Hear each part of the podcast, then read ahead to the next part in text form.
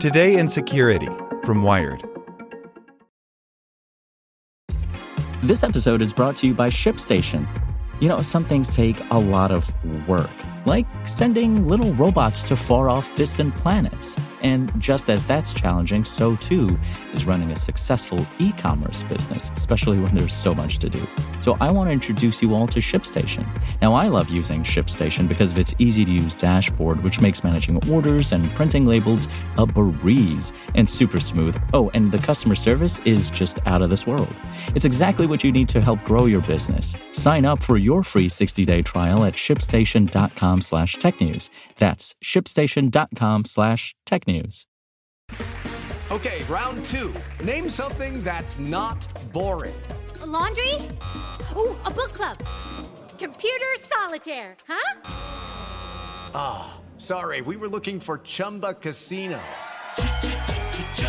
That's right. ChumbaCasino.com has over 100 casino style games. Join today and play for free for your chance to redeem some serious prizes. ChumbaCasino.com. No purchase necessary. Full prohibited by law. 18 plus terms and conditions apply. See website for details. Hey there, this is the spoken edition of Wired. Inside Cuba's DIY Internet Revolution by Antonio Garcia Martinez. You'll be sitting in the magnificently beautiful ruin of Havana, surrounded by decaying stonework and pastel colored Detroit rolling iron, and you'll be ignoring it all to swipe down on your Facebook feed like a cocaine addict licking his snort mirror, which you are, of course, a depraved cokehead trying to get a hit and you'll scroll over the same content you swiped over 15 minutes ago, pretending that it might have refreshed and that it might provide the dopamine rush your brain is demanding. Yet it does not refresh. It will not refresh. Your fix will come in the form of a small green scratch off card, almost like a lottery ticket, and usually costing a quarter of the average weekly Cuban wage. Some quick work with a coin will reveal two horribly long strings of numbers, and along with a hunched over clutch of other addicts, you'll enter the numbers into the password page of ETECSA, Cuba's government run telecommunications monopoly, whose design aesthetics are solidly 1997. And then, nothing. Your phone will fail to connect or its signal will quickly fade since your chosen hotspot, like most of the city's hotspots, is overwhelmed by demand. The government claims there are 60 hotspots in Havana, up from a handful a few years ago. That's one for every 35,000 habaneros. You'll try again for a secure connection, then again, then again, going on five minutes, then 10 minutes. Sweet holy Jesus, yes!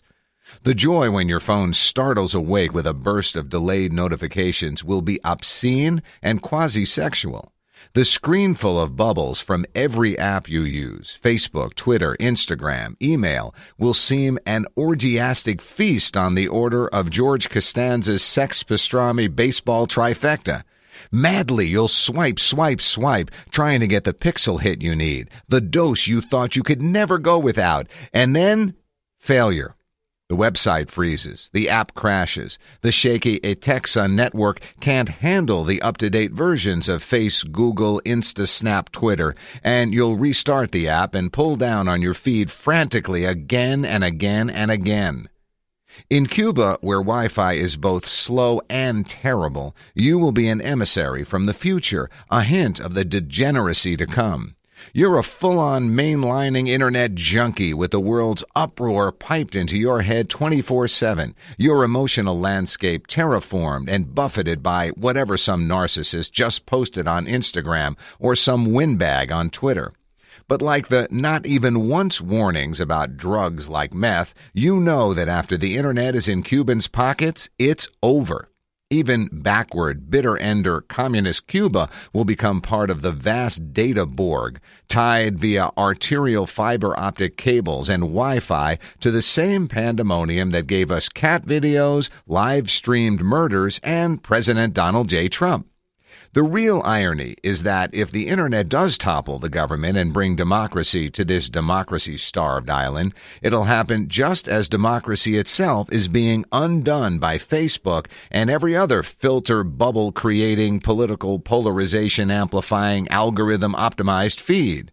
But we're getting ahead of ourselves and also oversimplifying because the Cubans, the very resourceful Cubans, haven't exactly been sitting around sipping mojitos as the digital revolution passed them by. They have workarounds. Oh, do they have workarounds? Before my visit earlier this year, I'd never been to Cuba, though Cuba had certainly been to me. The Miami of my 80s childhood was a suburban reboot of pre revolutionary Cuba, filled with people who still toasted El Año Próximo en La Habana, next year in Havana, at important occasions. Everything from family letters to fresh off the raft waiters kept us apprised of the increasingly desperate conditions. In Miami, even the dog catcher had to have a foreign policy toward the island, and Cuba was all anyone ever really talked about. In Silicon Valley, where I worked at companies like Facebook and Twitter for the earlier part of this decade, Cuba was generally regarded, when it was regarded at all, as a technological curiosity. This socialist workers' paradise was a time capsule where techno capitalism's make the world more open and connected idealism hadn't yet delivered its liberal democratic fruit. The underlying assumption held that whether it was Facebook pages for Cuban businesses or Airbnb tourists from Texas, the Internet's arrival would lead to a near instantaneous transformation of Cuban society from Soviet era holdout to just another part of the globe requiring a dedicated user support team. It seemed like only a matter of time. Yet, other than a few rumored experiments beginning in the 90s, the Cuban government had a highly restrictive internet policy until 2015, when ETECSA's first Wi Fi hotspots started popping up throughout the capital. Walk down a street in Old Havana, and you'll note a flock of smartphone clutching loiterers either standing or squatting in a park as they try to get on ETECSA Wi Fi.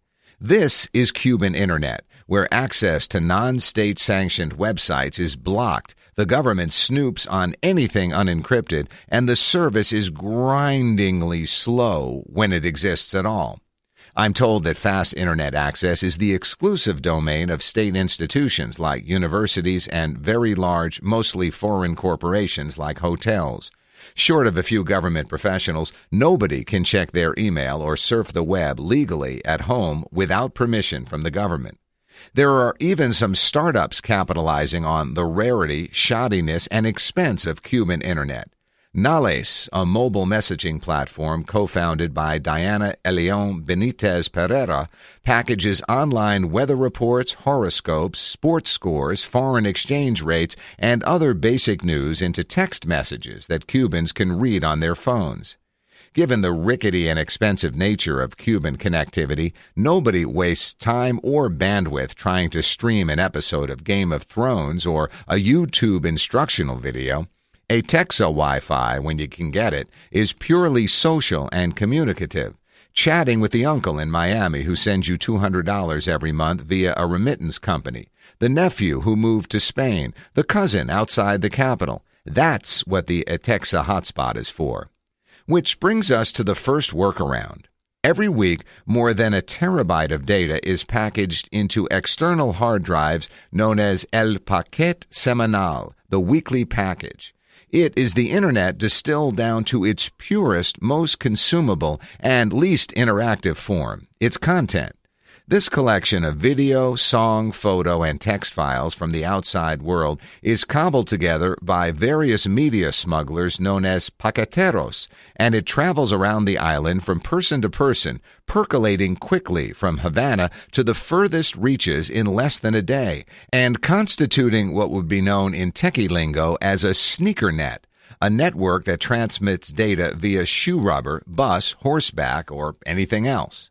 Oddly, it works.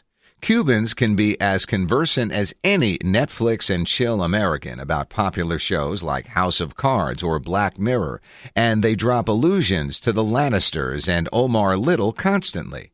It's been reported that as many as 3 million Cubans access content via the Paquete. And to understand the Paquete, as well as the other epic acts of Cuban hackery I'm going to describe, you need a Spanish lesson you didn't get in high school. An important word to know in Cuba is resolver. While literally meaning to resolve, in practice, it's closer to Silicon Valley's notion of life hacking, but without the humble braggy lifestyle posturing. Need to navigate the endless hurdles involved in getting a small business license? Resolver. Need to bribe a doorman to get into a popular nightlife spot like the ever teeming Fabrica de Arte Cubano? Resolver. Need to string 200 yards of cable and an antenna through neighbors' patios so you can siphon a nearby ETECSA Park's Wi Fi signal and maybe check your email slowly and illegally from home? Resolver. Cubans are the kings and queens of Resolver, the virtuosi of Resolver. It's the only thing that's kept them afloat since the special period in the early 90s when the Soviet Union and its subsidy disappeared, leaving Cuba's economy stranded and Cubans themselves hungry. But arrayed against the forces of resourceful Resolver lies another important word, complicado. Want to talk to the dissident journalists who scoff at Cuban censorship and are routinely harassed and jailed? Es complicado. Want to get a passport and visa to travel abroad? Es complicado. My last Spanish lesson, no es fácil. It's not easy. This is the closing refrain to almost every practical Cuban conversation, usually uttered with a resigned shrug. The island is one immense battlefield of resolver versus complicado, with a decaying colonial ruin as stage and no es fácil as the Greek chorus. Central Habana is the ass end of a Potemkin village the government has renovated for tourist consumption. Just west of picturesque Old Havana and east of modern Vedado, gutted shells of colonial era buildings stand among the odd pile of collapsed rubble or uncollected garbage. Squint, and on some blocks, you'd be in a post apocalyptic city instead of Cuba.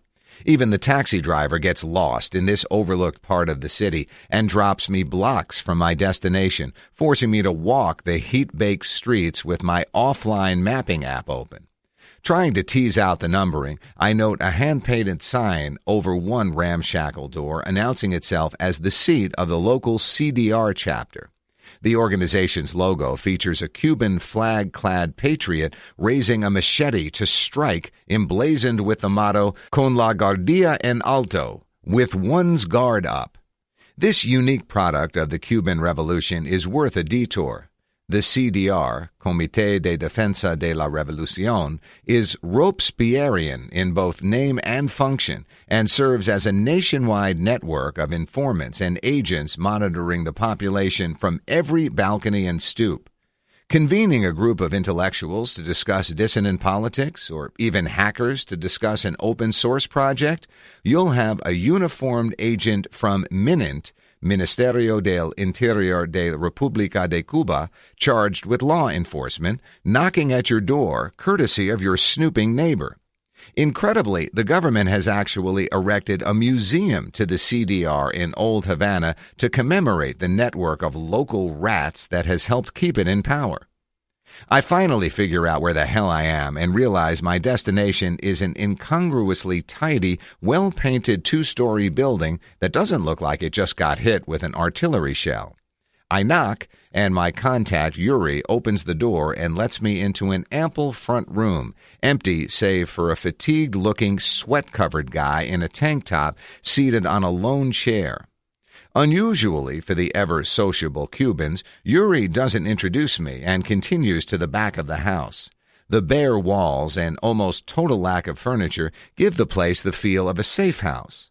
Arriving in a windowless back room, I see the raison d'etre for this operation a large tower computer, the likes of which only hardcore gamers maintain in the U.S.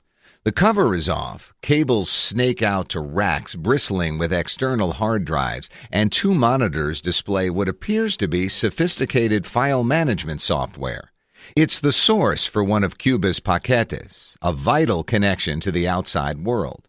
What Yuri and his competitors and conspirators do isn't strictly illegal. Alegal is the preferred Cuban word for this, unlegal. But it's not so unlegal that I couldn't track down Yuri through a few discreet inquiries to acquaintances in Havana's small tech community. My sources tell me there are a half dozen paqueteros with nationwide distribution, most of whom typically avoid reporters and self promotion. The paquetes sell themselves. But Yuri, who says he recently fell out with his partners in a major paquete operation and decided to strike out on his own, was open to talking. After a few phone calls and a quick get to know you, Yuri is taking me through his workflow, ably and quickly hopping around the file structure of this week's media shipment. With a few keystrokes and clicks on various pop up windows, he copies a new file into the going paquete, arranging content in a standard and orderly directory structure. Películas clásicas, classic films, interesantes y variados, mostly ripped YouTube videos, deportes semanales, weekly sports, everything from NHL to Formula One and even esports, and the ever important telenovelas, soap operas. I ask him if any of the content is physically smuggled from Miami, and he denies it, claiming it would be too expensive. In any case, customs would catch much of it. But how do you download this much data then? I ask, somewhat aghast at the week's worth of global internet output he's accumulated in this dark back room. He points to a pile of green ETECSA scratch off cards next to his monitor and claims he pays people, including a family member, to sit in public parks with Wi Fi and download content for five hours a day. That's who the sweaty guy in the front room was, evidently, back from a long, hot day of downloading. I do the mental math. One estimate found that ETECSA Wi Fi hotspots have a bandwidth of 1 megabit per second. Even assuming this is true, and assuming Yuri and his employees managed to suck up all that bandwidth by sitting in public parks at odd times, it would still take more than 2,400 person hours of constant downloading to capture the terabyte of data that goes into a single week's paquete. This seems at the very least improbable. What seems more likely is that Yuri is lying, in the way that so many Cubans lie about how they manage to survive. Perhaps he's paying someone with fast internet, a network administrator in some ministry, a hotel worker with access to expensive commercial internet, to download large swaths of the paquete for him. But he denies it. The business end of paquete distribution is relatively simple, and a drug trafficking comparison might be helpful. Yuri sells his master copy to a distributor in every province, who then resells to regional distributors in Cienfuegos, Santiago de Cuba, Pinar del Rio, and wherever else, and eventually to the guy on the street. Thus does data on wheels radiate out from that back room to every corner of Cuba, and a river of coins and bills trickles back, forming an eventual torrent, the usual bits for money internet alchemy becoming a physical one. And the government's take on all this? While initially hostile, the paqueteros and the authorities have reached a livable detente, with one side agreeing to ban all political and religious content, and the other monitoring the output, but mostly taking an uncharacteristic laissez faire attitude.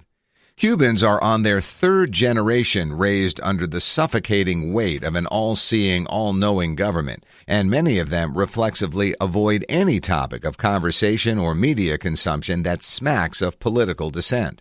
The paqueteros just channel that subconscious urge and conform to the government's total control of the media.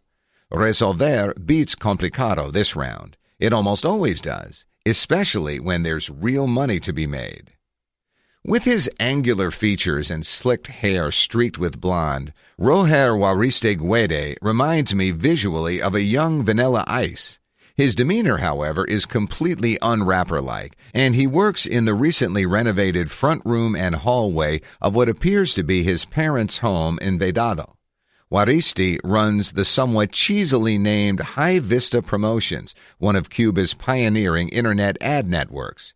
In a landscape largely devoid of advertising, other than for the government, Cuba's jerry rigged media world has digital inducements to consume. As a demo, Juaristi browses the paquete for me, navigating a Taiwanese made external hard drive loaded with that week's content as if it were some interactive browser. Inside every file directory is a selection of images and video ads alongside the actual content The typical Cuban user might open the ads accidentally as they browse, and they'll soon no doubt develop a blindness to them, as we do to banner ads. High Vista can also superimpose pre-roll banners on the videos themselves, messaging that is much harder to avoid. Without knowing it, Juaristi has reproduced the business model of internet advertising circa 2007, before Google's DoubleClick and programmatic advertising technology crushed it. Namely, you have a rate card that is just that a list of prices for a list of ad placements based on some vague mythological notion of the value of each. Run of network, the entire paquete, premium, the reality show folder, the low rent remnant, cat videos, and so on. This model was the bread and butter of online advertising in the jackass low tech pre Facebook Google days. I mention as much to Juaristi, and he looks at me blankly as if he has no idea what I'm talking about, which makes it only more impressive. High Vista clients also receive a weekly report detailing where in the labyrinthine directory structure of the paquete their ad appears. Lack of network connectivity makes any real ad attribution impossible, and my internal ad technology guy winced at the untrackability of it all. This is the fascinating thing about Cuba's emerging digital class, especially coming from Silicon Valley. Their major issues mimic our own, albeit in cruder and more improvised form. Like some weird species in an isolated redoubt like Australia, Cuba has been evolving convergently, if mostly independently, to the outside world, even if several technical generations later. Turns out that if you connect twitchy, narcissistic, boredom prone humans via digital media, no matter how makeshift the plumbing, they behave in exactly the same way. If the logistical effort of transporting a physical piece of hardware to millions of people so they can keep up with Silicon Valley sounds ambitious, it pales in comparison to the makeshift technical marvel that makes up Cuba's other internet workaround. Named SNET, short for Street Network, it's a homebrewed intranet stretching across the capital and parts of the provinces that reproduces much of the consumer internet we know in the free world. With no fast, affordable access to Facebook, Instagram, or online audio streaming, the Cubans have simply created their own versions of these sites and services internally in a wholly separate network, and they are quickly rushing into the same minefield of acceptable use policies, cyberbullying, pornography filtering, memes, and general online mayhem that Americans have been suffering for years. I set out to meet two of SNET's administrators in the epicenter of Havana, the corner of L Street and 23rd Avenue, smack in the heart of Vedado. My contact Ian appears from out of the crowds milling in the street. Thin and bespectacled, he is an economics student at the University of Havana, and when not talking about SNET, he likes expounding on Cuba's economy. His companion is more out of nerd central casting. With a pasty complexion, the monitor tan stood out in a sunny climate, and a corpulent physique accompanied by a trollish laugh, this is the subreddit inhabitant known the world over. We all pile into an overpriced yellow cab, and Ian instructs the driver west to the furthest outskirts of the city. An hour later, we arrive at the dusty and dilapidated far end of Havana. A number of clustered low slung buildings with metal roofs serve as family compounds.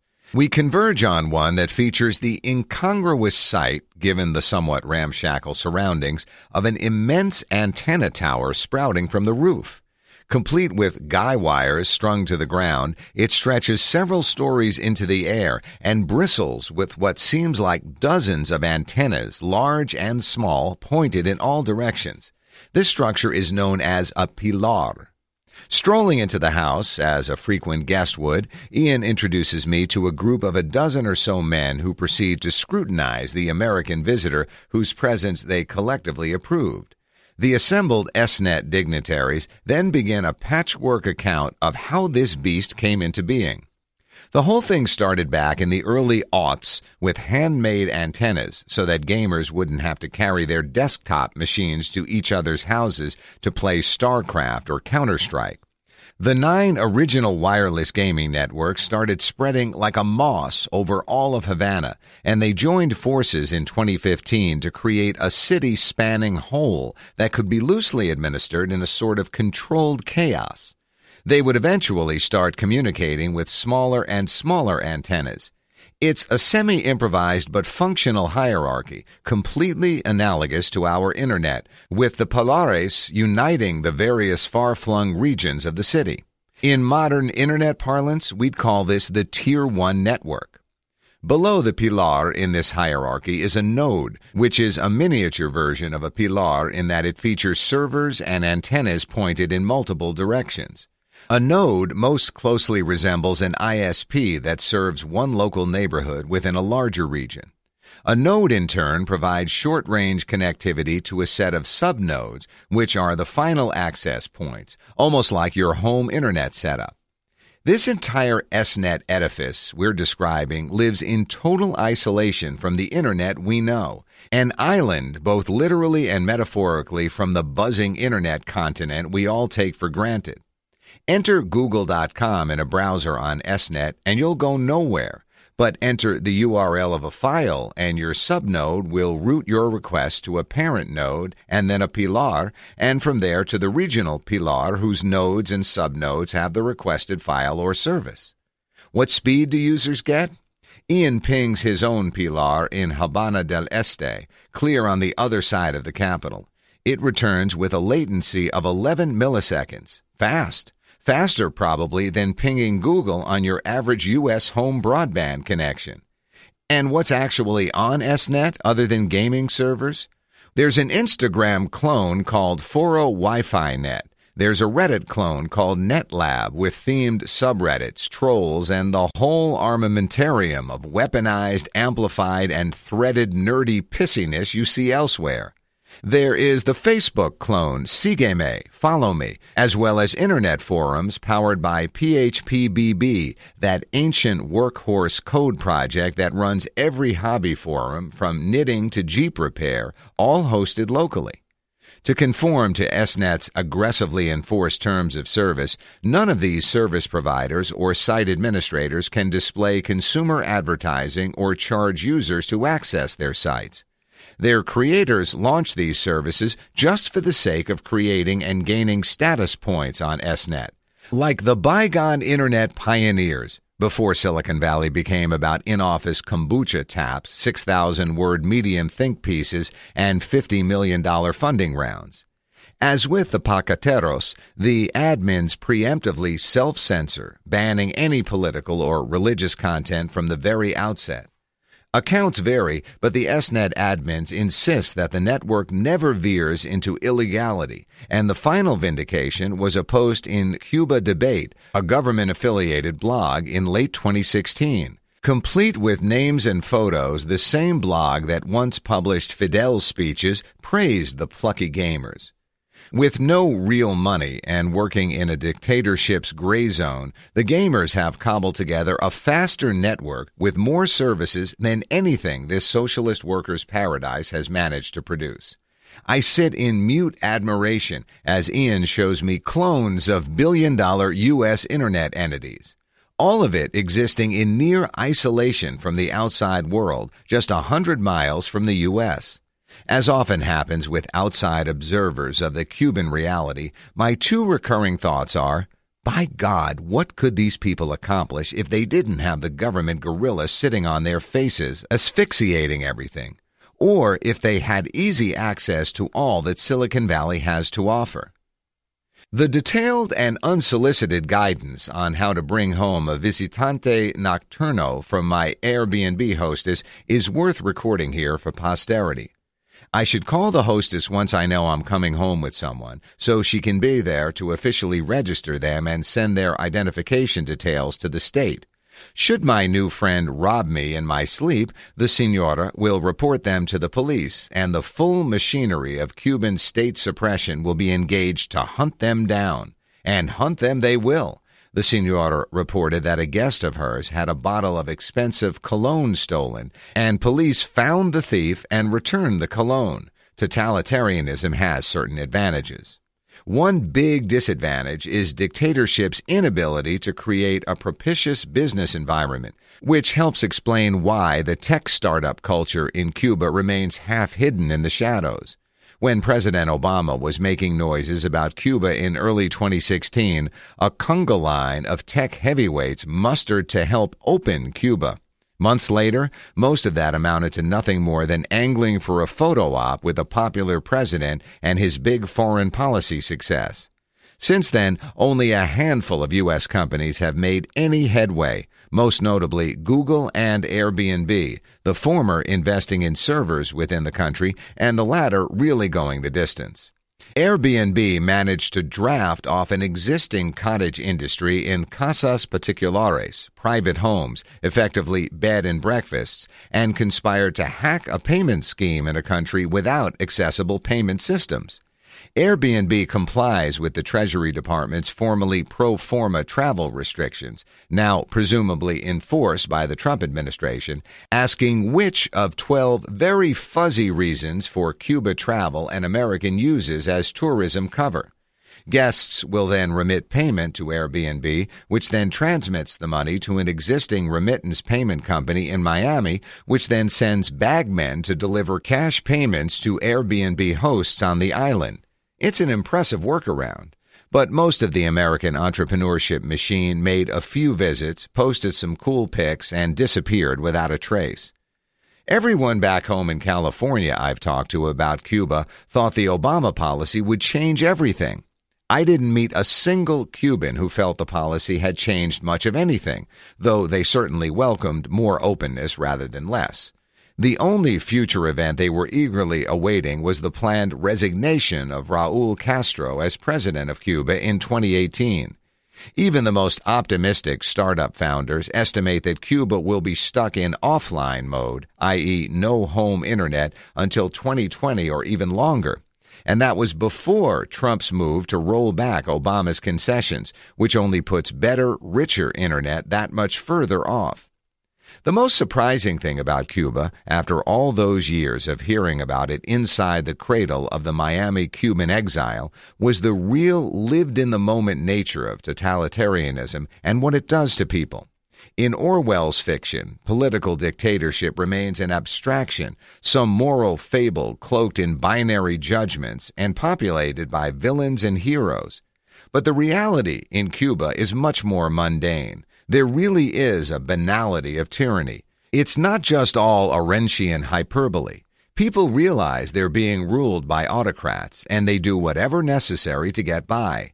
They reframe freedom to mean the little square of movement and dissent the government grants them, and consider themselves free as a result.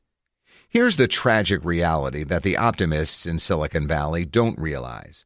Technology isn't going to save, ruin, or otherwise seriously change Cuba any more than tourism did.